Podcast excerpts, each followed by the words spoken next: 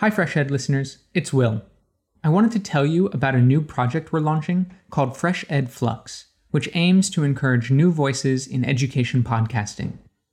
Are you a graduate student who wants to develop, produce, and deliver a creatively complex, multi voiced, globally rich, narrative style episode for Fresh Ed Flux? If so, we want to hear from you. We are interested in putting together an episode that will showcase your deep dive storytelling which is informed by cutting edge ideas and issues in education broadly defined. Your episode will be made for an English speaking audience, but could include other languages that have been translated into English, and it will be between 20 and 30 minutes long.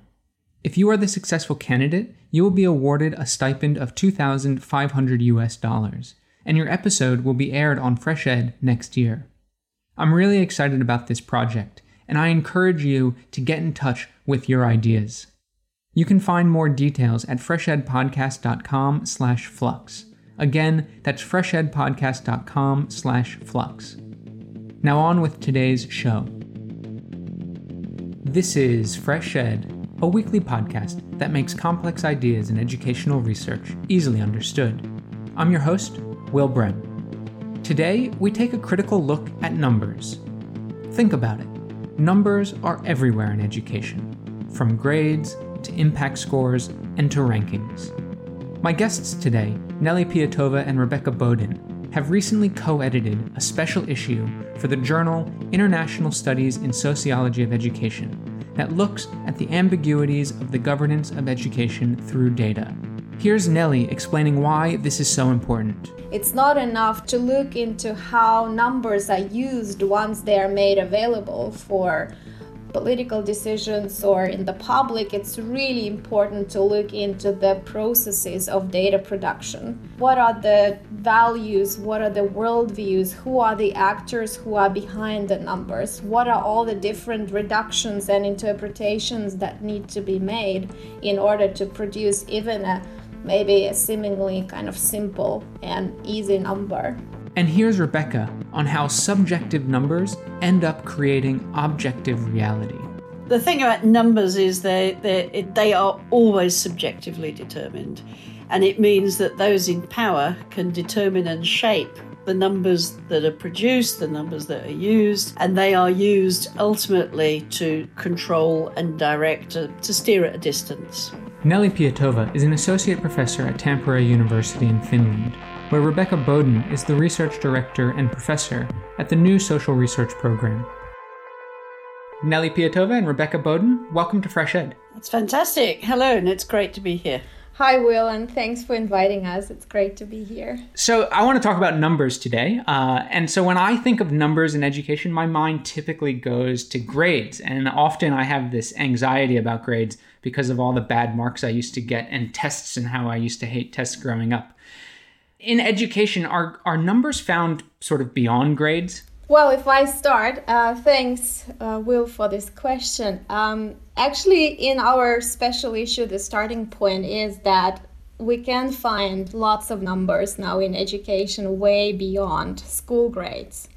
And um, the type of numbers that we're speaking about in the special issue are um, rankings of schools and universities, both national and international, standardized tests impact factors uh, that we as scholars are often monitoring and uh, being afraid of also. Uh, publication counts, work time allocation models. So, actually, uh, what we try to, to map in the special issue is how the types of numbers that education is now uh, producing and is kind of a target of have proliferated greatly and they're produced by state agencies, by international actors, by commercial actors. So lots of different numbers way beyond school grades. And it was funny actually how you mentioned fear of grades in your question, because what we are also seeing in, in studies is that numbers are far from kind of rational and empty of feelings and emotions, but actually, these organizations and professionals that are being increasingly controlled through numbers are also experiencing different emotional states that numbers produce in people or in institutions and even countries, right? We talk about PISA shock, for instance. And I would imagine that this these feelings are are never uh, or rarely positive. It's usually anxiety, fear, you know, feelings of despair in many ways. Well, I actually, well, I, I, sometimes I disagree on that. I mean, I'm, um, I think numbers can quite often be used by people to massage egos, to boost careers, to um, in the use of kind of like competition in order to gain advantage. So, so numbers aren't always about fear. Sometimes they're kind of exploited for some kind of, you know, perverse delights. Yeah, right. Like how many how many Twitter likes I get or how many how many downloads Exactly, or how many Google Scholar likes you get, or yeah, yeah, right. precisely and so it does it does fit into ego and sort of boosting ego and yeah. but it's sort of this up and down thing i would imagine because there's a lot of anxiety before you get that reward of you know a million downloads. Exactly. I, th- I think in terms of numbers being everywhere in education i think the fact that nellie and i are working together on this project is indicative of what's happened because Nellie works in education studies, but I'm actually a professor of accounting and what's known as a critical accountant, which means I'm interested in how numbers are used in regimes of control and accountability. And I've been working on education, particularly higher education, for the last 20 years, watching this spillover of all the accounting control techniques that are very familiar in the mainstream commercial world into education. The very fact that Nellie and I work together um, so happily, and you know, it's been such a generative exercise, is, is absolutely indicative of of the, the invasion of numbers and the way in which they've escaped into this domain. So how has it changed over, you know, 20 years or, or even further back? I mean, how have these regimes of control through numbers changed in higher education or education generally, you know, in the last 20, 30 years? Well, for me, historically, what, what's interesting is that as the UK in particular, let's take the UK as an example, as it's kind of neoliberalized, it's become increasingly important to engender competition between schools. To teachers have become untrusted subjects, so they have to be controlled and directed.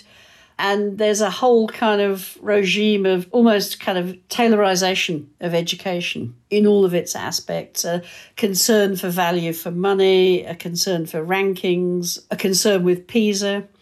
And as all of that's emerged, what you've seen is the importation of technologies of numbers in to actually kind of support and promote all of that. So that's the that's the kind of negative side of the numbers. And I think that's certainly in, in higher education, that's very evident over the last 20 years. I suspect it's been happening even earlier in, in schools, but that's in the UK. I mean, Nellie might have something else to say about Finland, which is obviously very different educational context what is interesting and, and if we get back to your example of a student being afraid of, of bad grades i think that's a really good point to to also kind of see what are all the changes that have happened. So now we have not only the student being afraid of uh, bad grades, but we have also, for instance, schools in the UK or in the US that are essentially anxious about having bad grades or bad numbers on standardized tests mandated nationally or on a state level because with bad numbers they essentially um, are at risk of being closed down or their teachers being made redundant or the salaries of the teachers being reduced. So the kind of consequences that the numbers now carry for different actors in the educational sphere have become much more severe, I think, than they have ever been before. The other change that we can talk about is also who are the producers of numbers, because kind of historically we would see state bureaucracy being the main producer of a particular types of numbers that were used to make some political decisions, but not kind of taking numbers necessarily as the sole source of those political decisions. But now we have a proliferation of actors producing numbers. As I said also earlier, commercial actors, international and national actors who also make business, right? And kind of build their reputation as they produce numbers. And also, numbers are becoming the kind of main currency of political debates and decision making, kind of taking space away from other kinds of evidence. Uh, qualitative evidence, for instance, or case studies, and so on. So, these are just some of the changes that I think are really important to mention here. Why have numbers sort of gained so much power and appeal to policymakers and business and school officials. Like, you know, I just I can't understand why they took on s- such a role that they do today. How did that happen, or why did that happen? My own interpretation of that is that numbers have the advantage of appearing inherently objective and accurate and kind of scientific. But the reality is that they are always subjectively determined. So it's an ultimate kind of power tool, really because you can make up a number to demonstrate whatever you like, but what you're able to demonstrate is you're presenting the absolute, accurate, objective truth. So you know, there's an accounting joker, like you know, like why why do people talk about creative accounting? All accounting is creative. the thing about numbers is they they they are always subjectively determined, and it means that those in power can determine and shape the numbers that are produced, the numbers that are used, and they are used ultimately to control and direct, to, to steer at a distance. Can you give an example of how numbers or what a type of number is in education that is subjectively determined? So, numbers that are subjectively determined in, in higher education, something that we'll all be familiar with, those of us who work in higher education, is, is journal rankings. So, the idea that some journals are better journals than other journals. Now, if you think about the processes that determine what makes something a you know a four star journal in, in UK terms, or a three star one, or a JUFO one, two, or three in Finnish terms, is always decided subjectively by panels of people who then kind of disseminate this as if this is a kind of like accurate objective scientific measure of whether something's good or not. Or we might use uh, impact factors of journals all of which are subjectively determined. What goes into that number, what characterizes it. Mm. So, what we end up with at the end is, is a set of rankings around journals, a, a number attached to them, which then translates into some kind of objective reality in the minds of, of often of the managers of universities and governments who fund universities, who then use those numbers to say, okay, you, you, you produce this, you can have this much money. You published in these lesser ranked journals, you can have less money. So that that's the way in which these things get entirely, I, yeah, I'd say entirely fabricated to be quite honest. Hmm. But it becomes a number, and there are consequences that flow from that number, and it's a number determined by those those in power, basically. Huh. And so it's, I mean, it, it sounds like what you're saying is that numbers sort of hide all of these subjective political decisions that were made to arrive at that number. By just having a simple number, we sort of lose sight of everything that took to make that number. Exactly. And I think this is one of the real big points that we also want to make in the special issue and that authors make throughout the collection is that it's not enough to use uh, to look into how numbers are used once they are made available for political decisions or in the public. It's really important to look into the processes of data production what are the values what are the worldviews who are the actors who are behind the numbers what are all the different reductions and interpretations that need to be made in order to produce even a maybe a seemingly kind of simple and easy number there are lots of different processes that need to be um, disentangled and i think that's a kind of a big question for researchers also to address yeah. So if you look at something like journal rankings by impact factors or citation counts, like who decided that the number of times something was cited made it a better journal. Mm. I mean that's that's a nice neat encapsulated kind of question to ask about how these things are subjectively determined. Mm. And of course, I would argue with things like impact factors, which is based on citations, it was it was the publishers themselves who decided kind of you know, to, to set those things up and which journals to include, which tend to be their journals. So they promote their journals so that they decide to cut, start counting citations in their own journals and therefore demonstrate that their journals are very important. Mm, right. And we all suddenly start accepting that, you know, the number of times something's cited becomes a measure of its of its value. And then it ultimately ends up having that sort of value in reality. It sort of does impact. Exactly. And I guess that's the the sort of next question then is is about, you know, how do these numbers sort of change and impact the way in which people and schools operate and exist you know i think rebecca you just gave an, an, example of impact factors but you know more generally how can we begin to think about this sort of affective nature of numbers on people and institutions well i was thinking about um, for instance if we if we count pisa or we start from pisa right we know how much uh, we see debate in on education across countries that is very much shaped by PISA scores that these countries have gained in a particular year. So it, it's almost like if I think about Russia, for instance, now one of the political objectives of the current government is to get Russia higher on every international ranking of um, learning achievements than that there exist in the world. And uh, that's a kind of uh, a goal that i think very much shifts attention away from some of the problems that there exist on a local level. In a country as big as russia you can find elite schools in big urban areas. You can find very poorly resourced uh, rural schools. You can find schools catering to di- very different groups of children with different languages, with different cultural backgrounds. And it seems that the conversation is now kind of silenced mm. on the very contextual nature of education, not only across countries, but also within countries. And attention is shifted on how do we produce better numbers so and as numbers we know they simplify they reduce reality so basically they don't really tell us what is happening in particular schools and how can we address the very specific needs of those children or teachers.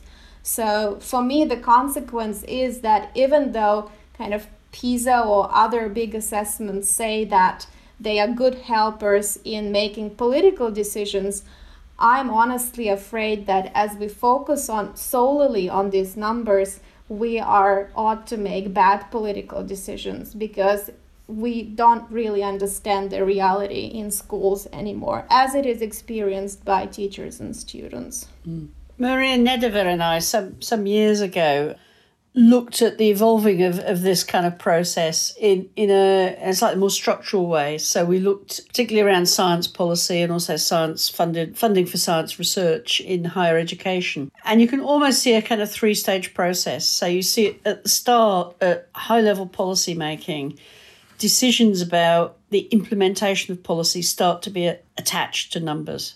So people become fixated on numbers. So Tony Blair in the UK deciding that the participation rate must be 50% in higher education is a nice example. So numbers start to drive policy. And then that's used almost like a set of kind of strings on a puppet down to, to universities where they start sort of saying, well, you know, if you get a 4.2 in this, you can have this extra tranche of funding. So it becomes a very kind of fine tuned way of steering organisations at a distance by government and it looks like you're leaving universities and colleges and schools as very independent. But in fact, they're entirely tied by the funding streams that come with it, hmm. with these numerical indicators. So you've got a numerical indicator. If you reach this target level, you can have this funding. Right. Um, so that's the second stage is what happens to the kind of management and leadership of organisations, of individual schools, colleges, universities who start to be driven by these numbers that have come down from government. And then the third stage, which Maria Nedeva and I kind of thought about some time ago, but actually kind of um, wasn't really evident then, but it has become evident over the last 15 years, is that, that numbers start to inhabit the psyche of individuals within organizations. So it drives the culture, it drives the thinking. People right down to you know small children in school see their see their value and their worth and their attainment in terms of the numbers these key performance indicators the kpis exactly yeah yeah yeah. So people, you know, uh, university staff will see their value in terms of how many how many four star papers do they have for the ref. Mm. Children will see their um, performance in terms of their exam grades. Yeah. Teachers will will judge themselves and almost kind of inhabit this number infrastructure, mm. and it can almost blind every, anybody to anything else because there's no thinking outside the box. So there's that loss, as as Nellie said, of all that contextual stuff around what are we doing and what's our purpose because the purpose comes to be to meet the numbers to have good numbers. Uh, when i you know thinking back on my own history in, in say primary school when i really hated taking tests because i did so poorly i think one of the reasons was because i thought i wasn't smart when i did poorly right? The number sort of said, oh, you don't know this content or how the question was asked, and therefore you did bad and therefore you're not smart. And I can, you know, you start evaluating yourself um, through this one single number on, you know, one single test in the month, and you know that had some serious. I think it had serious effects because you know I sort of hated schooling and learning, and you know it had these sort of residual effects all based on on these numbers, as you say. Hmm think maybe one more consequence that I also want to, to bring up is um, when numbers carry such aura of authority and kind of uh, have become the primary source of information and knowledge for decision making, what does it mean to questions and issues that haven't been quantified, that are not easily representable through numbers? Mm. So, does it mean that then these issues don't exist? Or we can't discuss it in public because we can't present them through numbers when numbers have you know the highest political currency mm. because even though it seems like our world is saturated with numbers there are still many issues that are not represented there are lots of missing data because you know powerful actors who are able to produce numbers and the production of numbers is expensive haven't been interested in quantifying particular issues. Such as? Well for instance um, maybe I, I just bring one example of from finland now just maybe not to say what is not quantified but to show the hierarchy between numbers and other evidence. So this uh, Black Lives Matter discussion has also had very good repercussions even in Finland here and, and in the media they've started to discuss also the incidence of racism and discrimination in schools by using uh, some very personal and painful accounts of students. But then a journalist came in with a PISA example saying that, well, have you seen that our success in PISA is actually a little bit critical because if we look at the success of students with immigrant backgrounds, uh, their scores on literacy tests are much lower. So suddenly I felt that this debate became much more important in the media because also the big data, the big numbers could be used. Hmm. And so it was almost like these personal accounts are interesting and important, but it's only with big numbers that we can really make this a big issue that needs like legitimize it. legitimize it and really make it a, an issue that requires political attention. Huh how interesting. So i think here sort of it's really worrying if numbers kind of eat other evidence basically or make other evidence less important or less trustworthy maybe. Yeah but there's also a danger in here in, in that example you just gave, Nelly, which I, I suspect isn't likely to, to manifest itself in Finland, but might well in other countries, which is that people start saying, you know, we can't be taking immigrants because they'll be adversely affecting our numbers. So, for instance, UK, well, English schools in particular, have quite a bad reputation for um, permanently excluding or off rolling students who are not going to do well in the public examinations when they're 16 because that become that's a major um, means of ranking those schools is how well the kids do in those six public examinations they take when they're 16. Huh. So there's been a, quite a few scandals around schools deliberately seeking to off-roll those kids by encouraging their parents to so-called homeschool them or by excluding them because they twist the school's data in the wrong direction. So yeah, and it becomes and, and Nellie's right, I think, it becomes very hard in those contexts to to hold on to the humanity of, of what we're doing and the humanity of what education systems are supposed to deal with. Because, in a sense, the students, be they children or, or university undergraduates, become just kind of the kind of site of number creation, and that's all they become. And they stop being real people. And hmm. it takes a lot of commitment on the basis of schools in the UK to start saying, well, do you know what? We'll we'll take tra- traveller children, we'll take difficult children, we'll take children with special educational needs, even though that means that's going to drive our numbers down because they see the mission in a different way. And, and I think it's a very grave danger in a lot of higher education and a lot of school education that we, we in a sense lose the sight of what education is to be about and it becomes about the production of these good numbers. So you've, you know, this special issue that you put out was probably written by the authors and yourself before the coronavirus pandemic hit. And now today, you know, six months into the pandemic, numbers seem to be everywhere from positivity rates and death rates and the R naught value. And, you know, it just seems like we are saturated every day, at least on my news feed as I scroll through the news. It's numbers, it's all these charts you know, thinking about what you've learned through this special issue, you know, how how do you approach all of these COVID nineteen numbers that we see so regularly on on the news and in the newspapers and on social media? Well, should I start?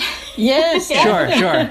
well, I'm sure there are many ways in which uh, I think COVID has taught us a lot about not only numbers, but also the meaning of education and whether or not the role and the meaning of education are possible to capture through numbers. So for me, it has been really interesting to to follow the debate here in Finland, uh, where a lot of attention was brought to the issue of uh, the social life of schools, the, the social meaning of schools in terms of catering for children from unstable backgrounds, providing warm meals on everyday basis, providing the kind of safe environment with a with an adult that they can trust. And of course also we can ask if school means so many other things apart from just learning and the kind of the results of learning that we can easily quantify in tests. How is it that we can bring back or enrich and diversify our debate on education so it's almost like numbers as they became kind of one of the main means to represent and discuss education i hope that now we realize that there are many aspects of school life that are not possible to represent through numbers. So I hope that this is the kind of uh, critique of numbers that also we will be able to develop on the basis of these experiences, right? That we've all, as as parents with children at home, as um, I guess social workers and teachers. So we understand, I think, now the much broader meaning of schooling in society is way beyond standardized tests and learning. That's, I mean, that's a very hopeful sort of outlook as to what's happening. Rebecca, do you share, you know, Nellie's sort of hopeful spirit when it comes to numbers and, and our current moment of COVID? I, I do for Finland. but um, I'm in a rather interesting position in that I, I shuttle back and forth between Finland and the UK. And I spent the first part of the pandemic in Finland and the second part in, in the UK. And I suppose I, I'll make my remarks about England rather than the United Kingdom here because I think experiences in, in Wales and Scotland have been so different. But I think what COVID has done for education in the UK is expose the fragility of schools and indeed of universities in many, many ways. Um, I think COVID's exposed the fragility of almost every institution in the UK, to be quite frank. But schools, we've now got a much heightened awareness of the appalling child poverty rates in the UK, which came about because of things like schools were closed, so kids weren't getting their free school lunch. And then there was a realization about how so many families in poverty, some 4 million children living in poverty. So that, that became exposed. So numbers around child poverty became exposed. The numbers in terms of the finances for universities has become a huge issue because of the realization, because of the marketisation of higher education in the UK. If the students don't come, the universities don't get their fees and the universities go broke. So now we have a very significant number of universities in England, in particular, in quite dire financial straits, an awareness around the number of um, overseas students in the UK. So there's been a really interesting kind of teasing out and an exposure of the way in which the education system works by all of these really, really awful, distressing numbers that have come through. And and I personally hope that's that has a really kind of important public pedagogical role in that people, you know, finally realise that sort of 30% of children in British schools are living in poverty will make them think much more contextually about why schools aren't doing better. So I think there's there's some kind of appreciation and understanding of, of those kinds of issues. On a more general level, I think would say this as an accountant. I, I, I find all of the COVID coverage has probably had an important public pedagogical aspect in terms of people's understanding of statistics and numbers and, and an appreciation of how they work. And you kind of watch on Facebook, there's much, more intelligent kind of discussion and analysis of, of numbers and a much more kind of critical questioning of them as well. Mm. So little incidents like, you know, the, the, British government sort of counting items of personal protective equipment, they counted um, gloves individually rather than than as pairs because obviously we only have one-handed nurses and doctors.